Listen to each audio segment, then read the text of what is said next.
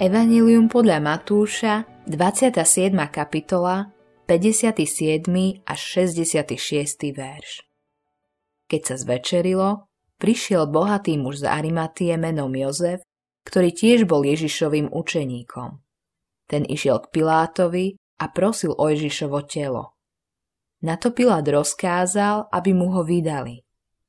Jozef vzal teda telo, zavinul ho do čistého plátna, položil do svojho nového hrobu, ktorý si vytesal do skaly, privalil veľký kameň k otvoru a odišiel a bola tam Mária Magdaléna a iná Mária, ktoré sedeli oproti hrobu.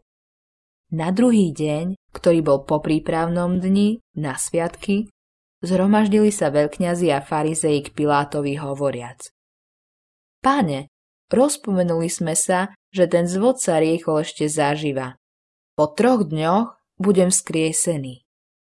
Rozkáž teda strážiť hrob až do tretieho dňa aby azna neprišli v noci jeho učeníci, neukradli ho a nepovedali ľudu. Vstal z mŕtvych. A bude posledný blud horší ako prvý. Odpovedal im Pilát. Máte stráž, chodte a strážte ako viete.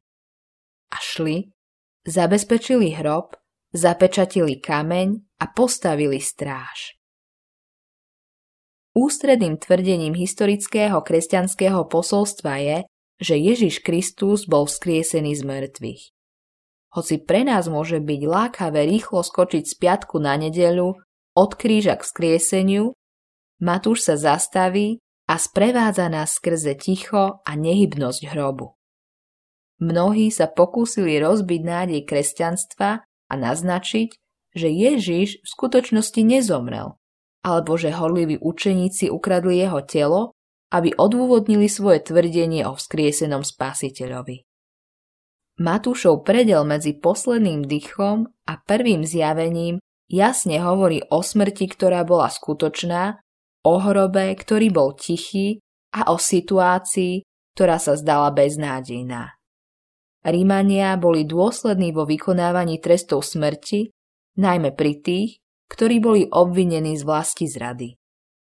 To, že bol Jozef schopný získať Ježišovo telo, znamenalo, že popravcovia považovali svoju prácu za dokončenú. Židia v starej zmluve nahromadili skaly na najhorších zločincov, aby zobrazili, že pre niektorých neexistuje život po smrti.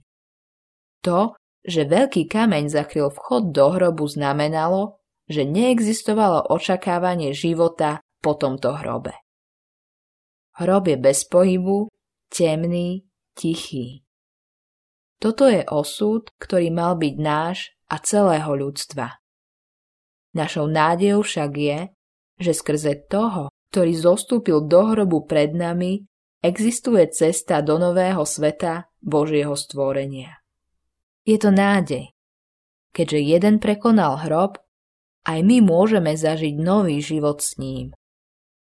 Matúšov opis hrobu je pripomienkou toho, že hrob bol tichý, ale to ticho bude trvať už iba jeden deň.